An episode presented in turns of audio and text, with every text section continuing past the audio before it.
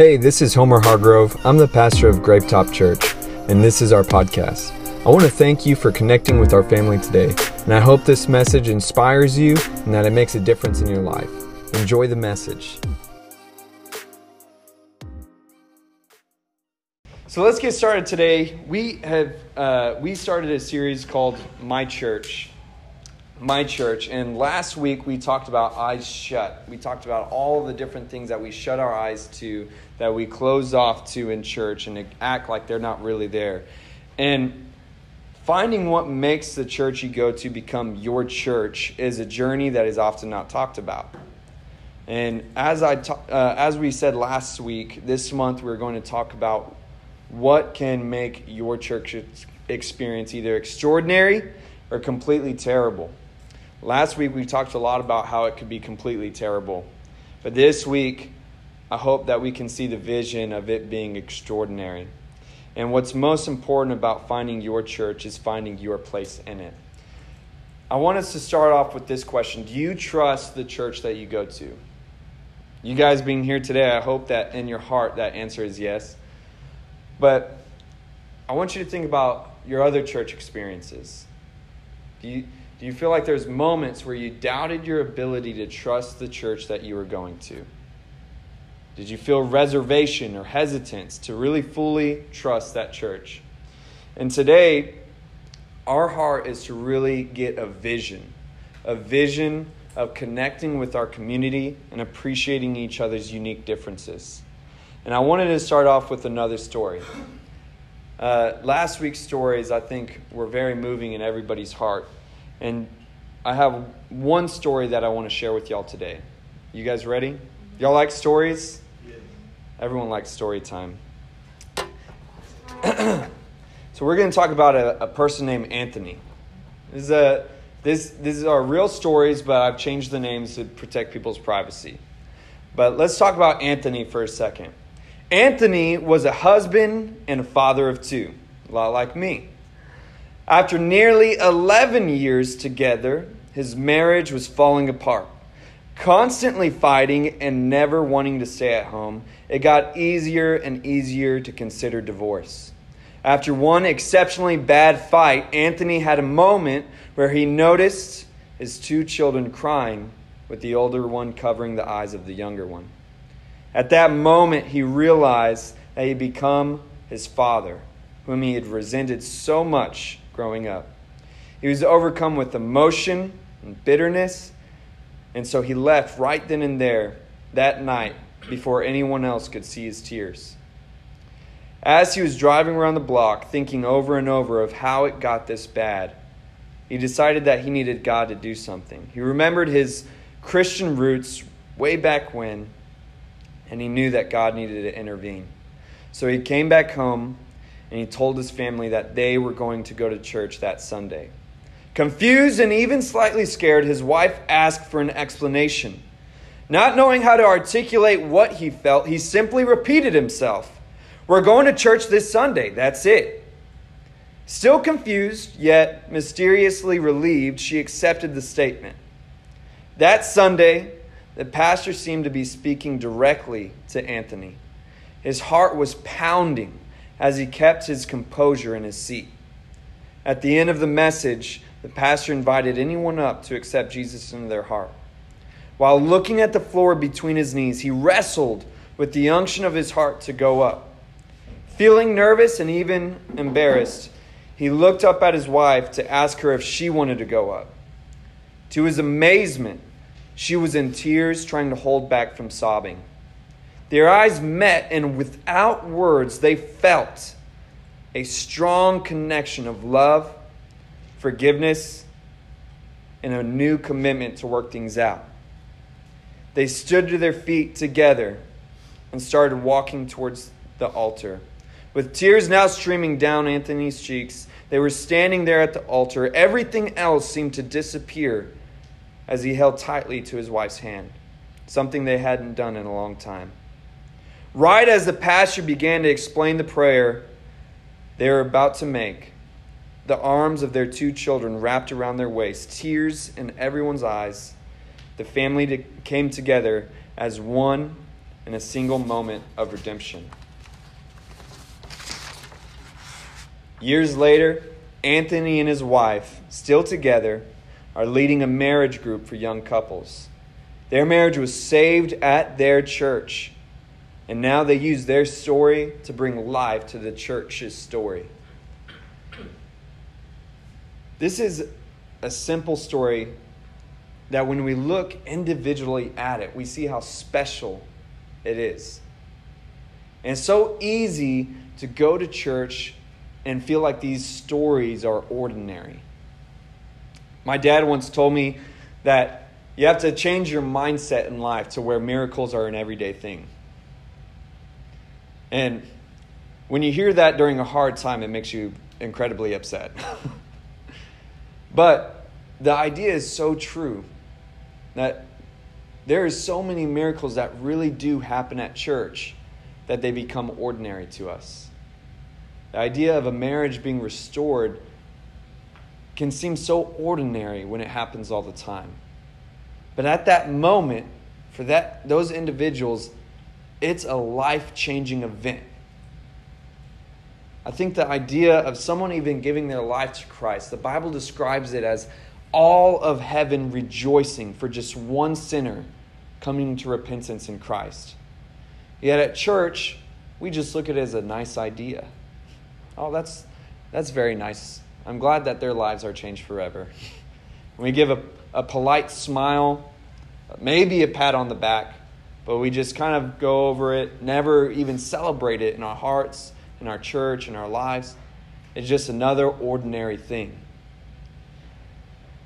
Let me read y'all this verse in 2 Corinthians chapter 6, verse 11 through 13.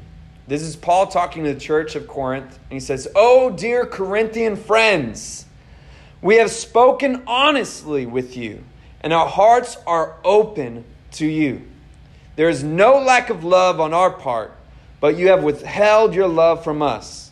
I'm asking you to respond as if you were my own children.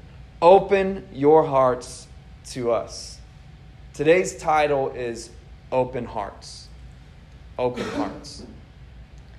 And the reason we're talking about this specifically is because we are so guarded to the idea of church these days. To the point of not fully trusting the church we go to on a regular basis. We have been conditioned to believe that most churches are bad and only want to use people that you never have to step into a church to find God, so you shouldn't even try. Did you know that 36% of people don't go to church because they don't like organized religion? I mean, that's one third of people that won't even give church a chance because of that idea of it being organized. Church is more of an organism than it is an organization. It's something that's really, truly alive and you can tell when it's healthy and unhealthy. But while there has been a lot of stories of churches abusing their spiritual responsibility to nurture and foster people's spiritual lives, there are a tremendous amount of stories of people giving a uh, people giving church a chance and end up having an extraordinary life change. Not only spiritually, but in all facets of life. Finding my church, finding your church is one of the most healthy and benefiting things a person can do. I want us to think about the idea of our vision for church. What, what do we really want church to be? We are so young as a church that we have this incredible opportunity to create a culture of something that we've always wanted a church that we like to go to. And Church is, is a place that brings restoration, period. Church brings restoration. Even at bad churches, quote unquote bad, people get restored in their lives. If not, people wouldn't be going to them. Isn't that just think about that common sense, that common sense logic. If it was so bad, why are they filled with people? Because when you have that restoration moment in your life, you feel almost bound to the cause. You feel like you this is a place where you had so much healing, how can I just leave? And there's so many people that have experienced that, yet everyone that's not going to a church is saying, oh, they're just all chumps.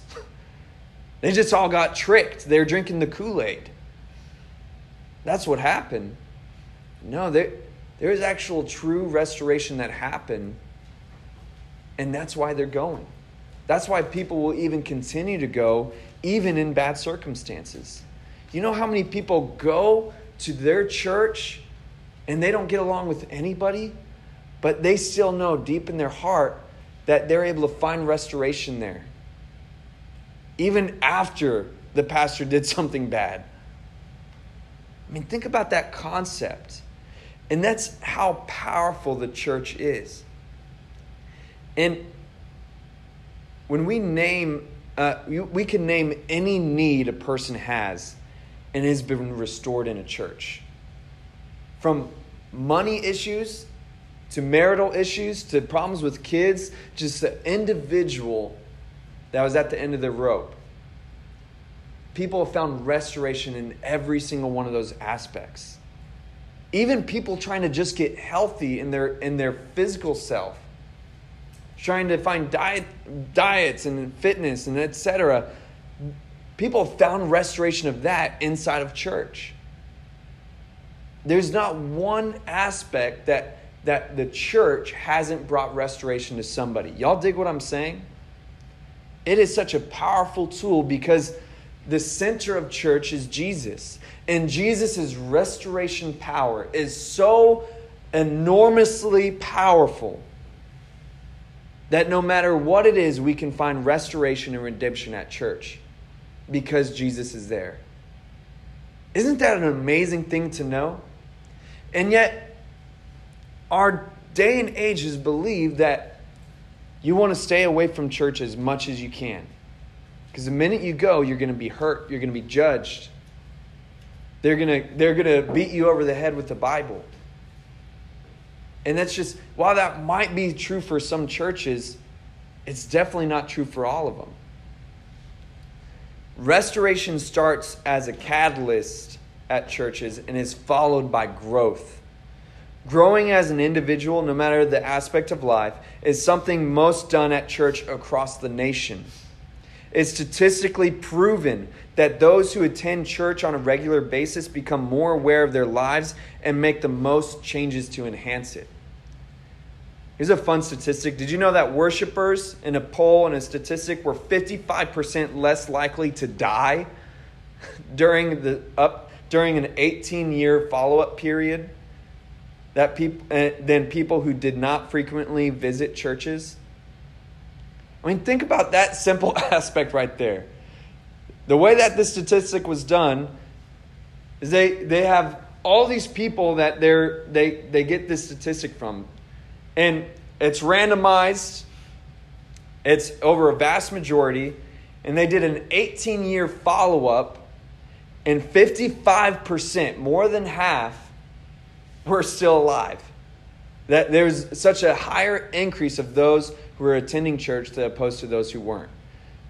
I mean, I'm not I'm not trying to say if you just come to church every day you're never going to die. But these statistics are showing that there is so much health and life in the simple practice and devotion of going to church on a regular basis that it's recordable. Y'all feel what I'm saying? It is so life giving. And you can look through all these, you can do the statistic research yourself. People who, who attend church regularly, just the fact of meeting with other believers in the presence of God does so much in your life and in your heart and in your spirit that it gives you a constant attitude of growth.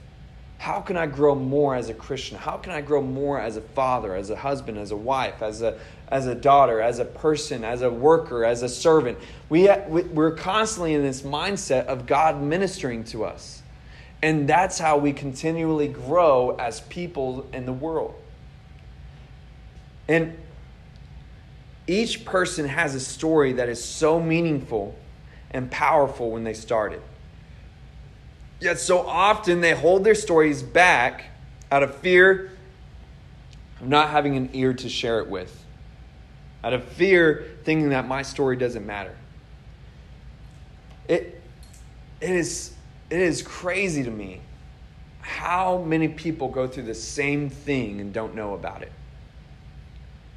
That this idea of church, we, we all can see how, how beneficial it is in our lives and our spirits.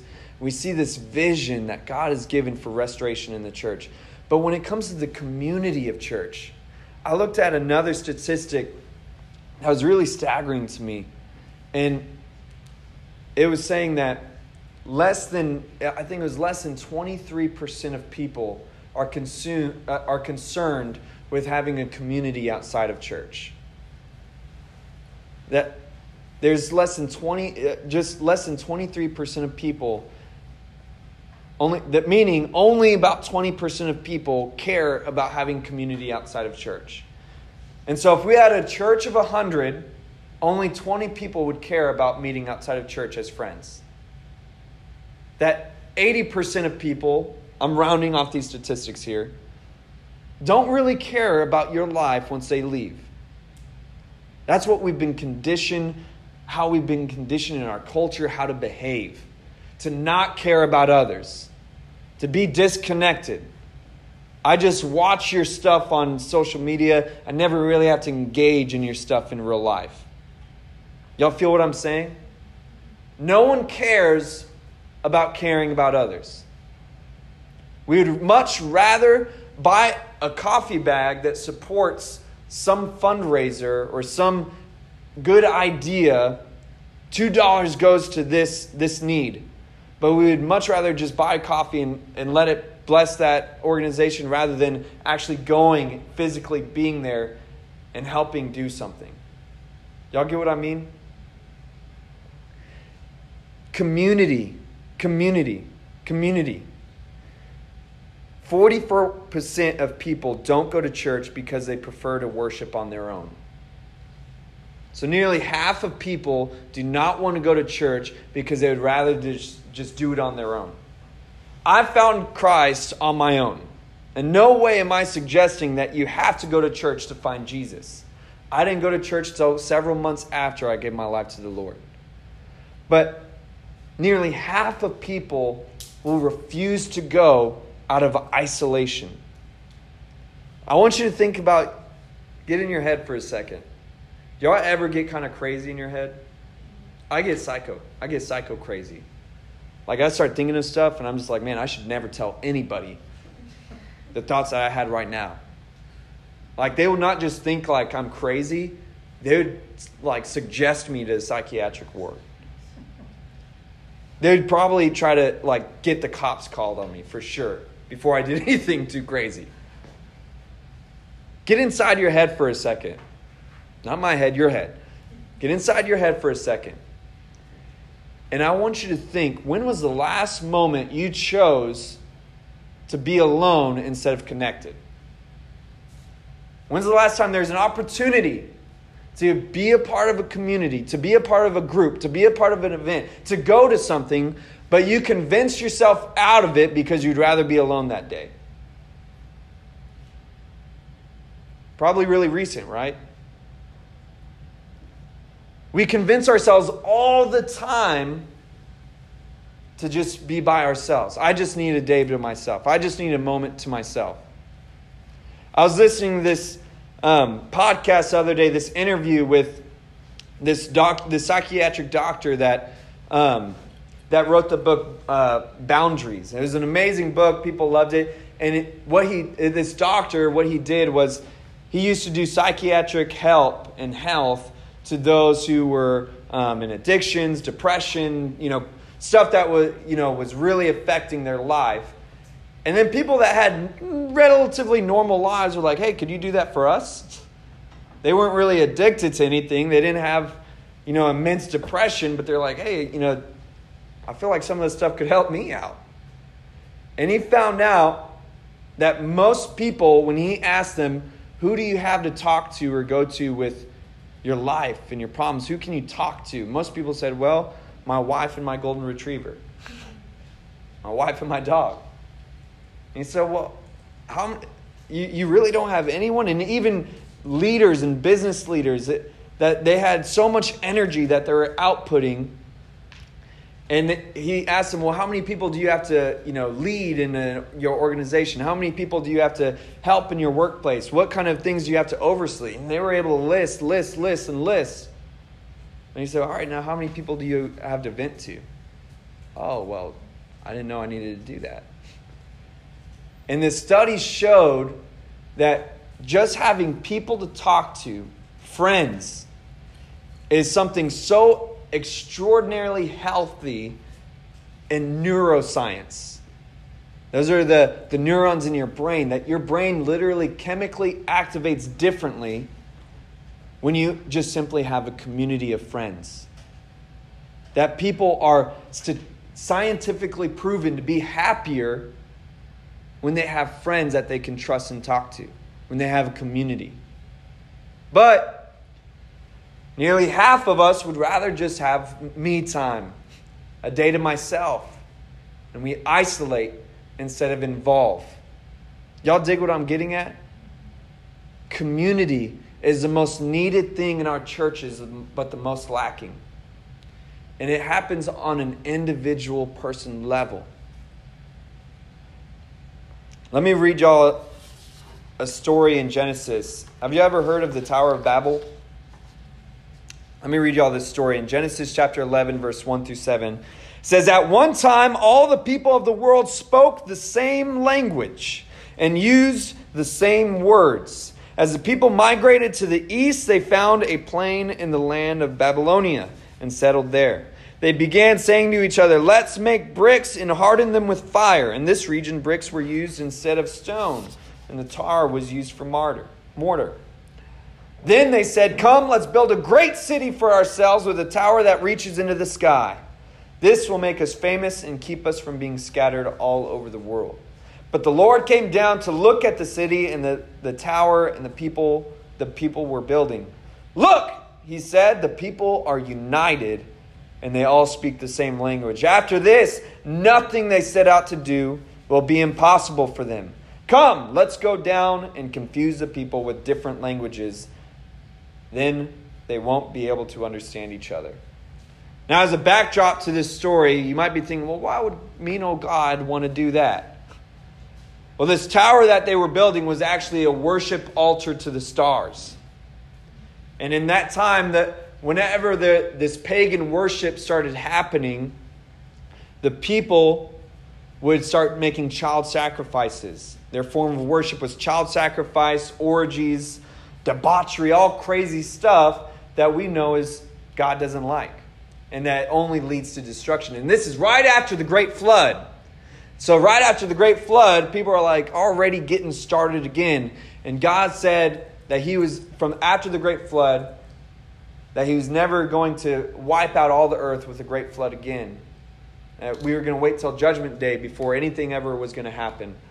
And so He was buying humanity some time by confusing the people so that they wouldn't go into a complete wild worship of paganism again. So now we see God as a good father is telling pretty much turning off the stove and saying you don't put your hand on there. You already burned yourself again, you just forgot. That's what God did. And so now going into this, this idea of what this scripture is saying, what we see is that the people were divided from not understanding one another. And it's a great analogy for us today. And we see that most division happens from misunderstandings. That the number one cause of tension and destruction in any relationship is misunderstandings. I know that earlier we only have one couple right now that's right about to get married, right around the bend. But I'll speak on my wife and I's behalf. Seven years that we've been married. And even though my wife is always right, today, baby, that's for you. even though she's always right, e- nearly every fight that we've got into, which is barely any, has been from simple misunderstanding. Not misunderstanding in the sense of, you said this, I thought you said that, but a misunderstanding of heart, a misunderstanding of intention. It's not that I didn't hear you clearly, it's just I thought that you said that because of this, because of that. See, now we go into, let's look at our relationship with church. A church picks up an offering, passes buckets down the rows. And what people got out of that today is all the church is doing is out for money. Right? Simple misunderstanding. Someone showed up that day for the first time and said, all they're talking about is money. I remember, real story, a friend of mine, his church, they had, they had started a series specifically talking about stewardship and money. It was designed the whole month to talk only about that so that people can learn not only spiritual aspects taught in the Bible about money, but even practical things like how to budget, what an IRA is. They were talking, it's very helpful. Everyone loved it. This one guy showed up and he told me, the guy told me about it, the guy that showed up. And he complained so much, said, I just feel like he's gone, he went like two or three times that month. and he said, You know, I just can't go back there. All they talk about is money. I can't take it anymore.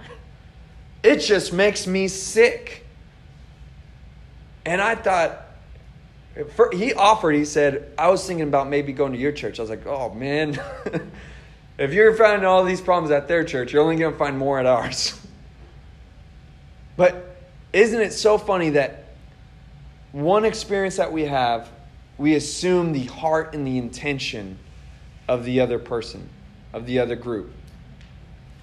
And if we were to just get a clearer picture, more well rounded, if we were to open our hearts to allow the opportunity to understand without an assumption, the possibilities would be endless and health and good relationship. There's thousands and millions of people who enjoy and love going to their church. But because of the closed hearts of many, they assume that all those people are just crazy lunatics because when they went to church, it was a horrible experience. They only talked about this, they only talked about that. But the truth is, we go to these places with closed hearts, not willing to receive because we're already speculating something we thought. Y'all dig what I'm saying? These misunderstandings are enormous. But there is so much incredible power and trust and transparency and togetherness. Trust, transparency, and togetherness. I love mega churches. I love them.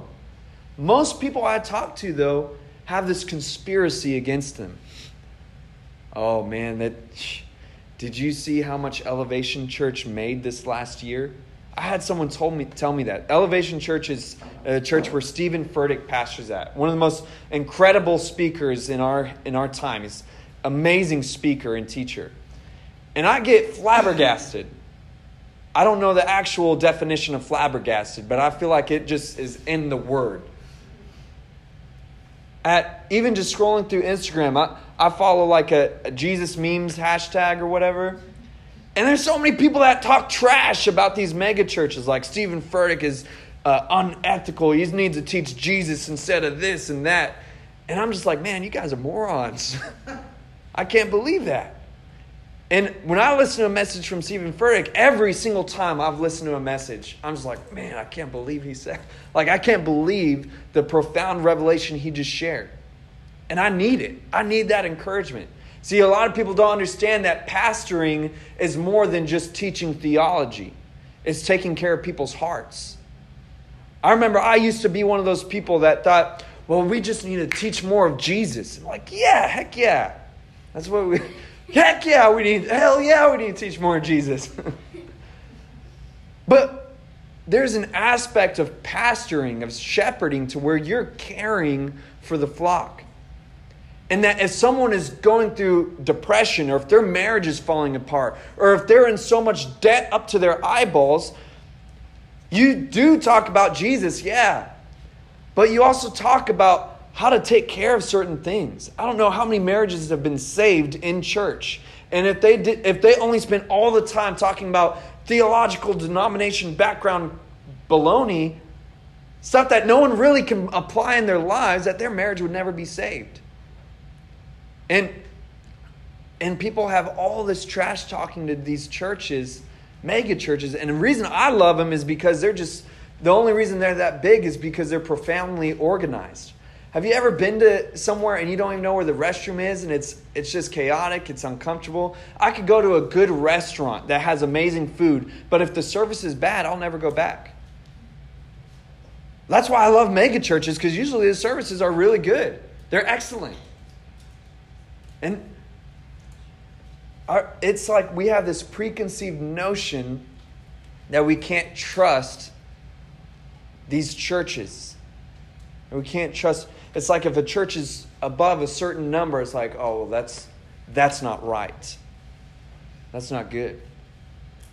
Last story about Steven Furtick's church. My fa- probably one of my favorite churches besides Craig Groeschel's church, Life Church. But Craig Groeschel is actually a mentor of Steven Furtick, so it's kind of like, you know, the same thing. I remember hearing a person, uh, they were complaining to me about um, Elevation Church, because Elevation Churches is very transparent in all of their finances and receivables and givings. And so they post their yearly annual giving report, so how much they received, and they even break it down to what everything went to. What things went to HR, electricity, utilities, etc. And it was like millions of dollars that, that was in this report a couple years ago. Millions, millions, like, I don't know if it's 13 million or more. And this guy comes up to me, he's like, I can't believe that they made that much money. That's just wrong. And I just looked at him and was like, Do you know how much electricity costs? electricity costs alone is probably a million dollars or more, let alone just the building for all those people to meet in. It's like people have this idea that Steven Furtick's just receiving all the money himself. That's not, no, no church, no organization would be able to operate if one person was was hoarding it all for themselves. If an organization of that size isn't possible to be unethical especially in church and be that size. Y'all dig what i'm saying? It's just it's so difficult to really do things dirty under the table like that. And churches usually have more transparency than our own government systems I mean, I don't know about y'all's thoughts about our government systems, but it's hard just to read someone's email, apparently. Like, it gets pretty crazy.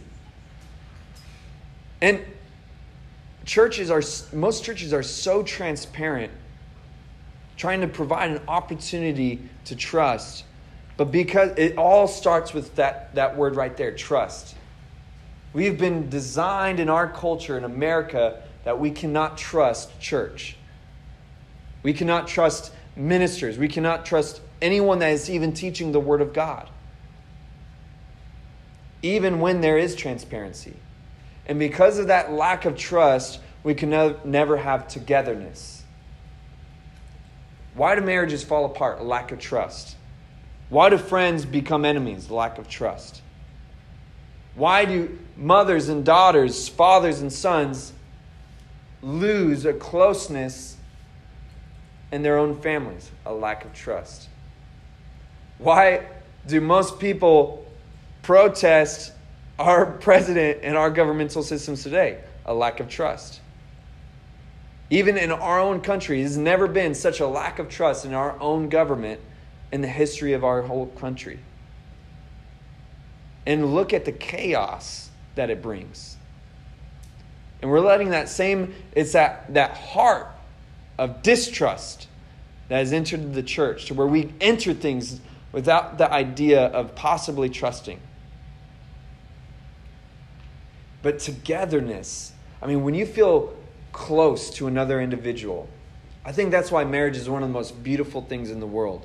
Because even if your, your whole family sucks, you can marry somebody and have the togetherness of a family, the closeness of a best friend.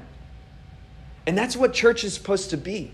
You know how many people have broken families that they cannot go to, and they come to church in hope of finding that sense of togetherness, but no one is willing to trust each other. Y'all feel what I'm saying?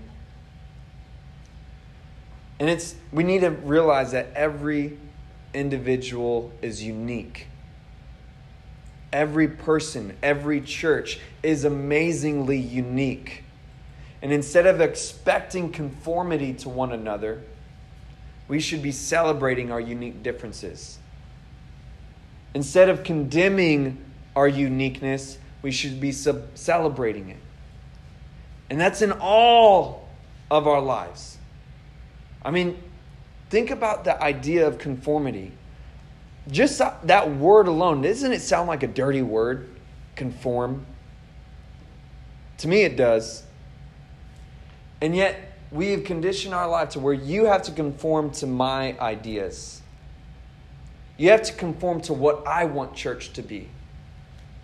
You have to conform to what I want in our country. You have to conform, put your ideas and your beliefs on hold, and conform to me. Is that not the message that we have been hearing lately? Is that the, not the message of people rejecting church? No, it should be done like this. Well, if I was a pastor, I would do it like that. Conformity. Instead of realizing that our unique differences is something to be celebrated, not condemned. I don't know about you, but I oft I have a very particular personality, so I've been told. And people either love me or hate me. Y'all love me though, right? Uh, oh, I don't know. Lauren loves me. Not just on our anniversary either, which is today. See, people either love me or hate me. And what I've often been told in simple conversations, once people realize that I don't take myself that seriously, people will finally tell me, open up and say, you know, honestly, I was kind of intimidated talking to you. This is a conversation I had with Ray yesterday. As soon as he realized I wasn't going to kill him, he's like, you know, I was actually really intimidated about having this conversation of meeting you. So, well, you need to chill out. And see, the moment that in my heart that I feel either 100% or like a zero is the moments I recognize that I'm celebrated or condemned. I mean, there's places where it's obvious that I'm not liked, and you feel it. And even as a pastor, as a leader, as someone that's loved by my wife and by my kids, I can feel like total poop. I just said poop because I didn't want to say crap. I can feel horrible if I feel like I'm not accepted for who I am. I understand that I have some unique differences just like everybody else, but when I realize that that those unique differences are not accepted and that there's a there's this undertone of like, well, he should be more like this. I feel horrible in that environment. I hate it. I can't. But the moments that I feel accepted for who I truly am, to where people are excited to see me, man, oh, I love, I love being in those environments. To where when you walk in, they're like, hey, hey, and everyone's so excited. My wife looked at me like, calm down, the baby's asleep. And everyone's excited. Man, I feel like 100%, 200% because it's like as soon as I get there, I'm celebrated. It's like a surprise party once I walked in. Hey, you're gonna be here tight. Let's all have a handshake party. You know, high five. Woo! Handshake party sounds kind of weird. Like, say high five party. Let's not get that intimate, shaking the hands that long. But we, it feels so good. But when you walk in the room, it's like, oh, hey, you're here. Man, it feels horrible we have the we all have so many unique differences. We're all like these fingerprints. See, fingerprints are so interesting because from far away, they all look the same. But anyone here that's a genius would know that not one fingerprint is like the other. That there's not one other human being that has your fingerprints. And even though they all look so similar, they are all incredibly, amazingly unique and different. Every person desires to be loved. Every person desires to belong. Every person desires to be heard. And you know what? Every one of us has been hurt. There's not one person in here that has not been hurt. Every single person has made mistakes.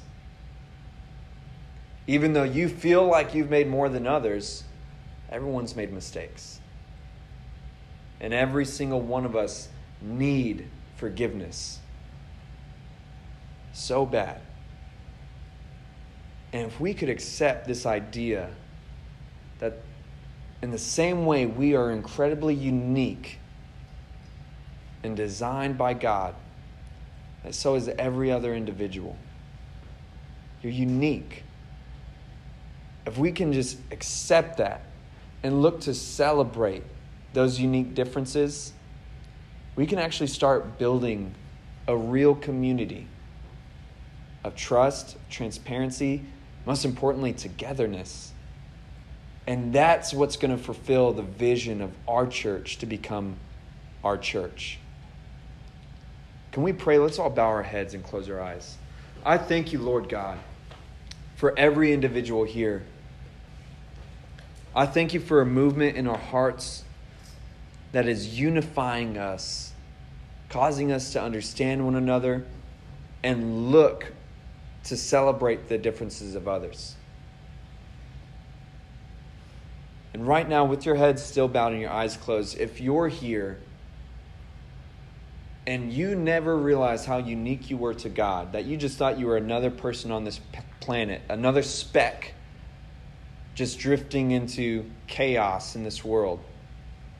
And today, maybe for the first time, you realized that God sees you as a unique, special individual, and you noticed today that you need forgiveness. And you want to enter in this relationship with Christ the Bible says that all you have to do to start is have a conversation with Him. That if you simply believe in your heart, that's what we're talking about today, having open hearts. If you believe in your heart and confess with your mouth that Jesus is Lord, that he, that he died on the cross, that He rose from the dead, that surely you'd be saved. And that word saved is something that has become so churchy, but it's that's why our name is Gravetop. Because those of us who have been quote unquote saved, it literally feels like we were dead before and now we're alive. And if you're ready to make that same decision, with every eye closed and head bowed, I want you to just raise your hand. Amen. So, what I want us to do right now is I want us all to pray together as a re commitment to this relationship that has been so good to us. That we would even pray for God to soften our hearts again. That we'd have open hearts and not hard hearts. So pray with me right now. Say, Lord Jesus, you died on the cross for my sins, for my life. As unique as I am, as different as I am, you love me. You saw me. And you hear me. I believe you rose from the dead. I believe that your love is real. I believe that you are a tangible person. That you are a powerful God. And that your Holy Spirit wants to live in me. Be the Lord of my life the Savior to my soul. Forgive me for my past and help me to walk towards the future. Because from this moment on, I'm yours and you are mine. In Jesus' name, amen. I hope you enjoyed the message today. If you did, there's a couple things that you could do to connect. First is to subscribe to our show so that the most recent episode will always be in your feed, ready when you are. And second is if this ministry has impacted you and you'd like to help us continue to reach others, you can click the link in the description or visit our website, gravetop.com, and you can give now. I'll see you next time on the Gravetop Church podcast.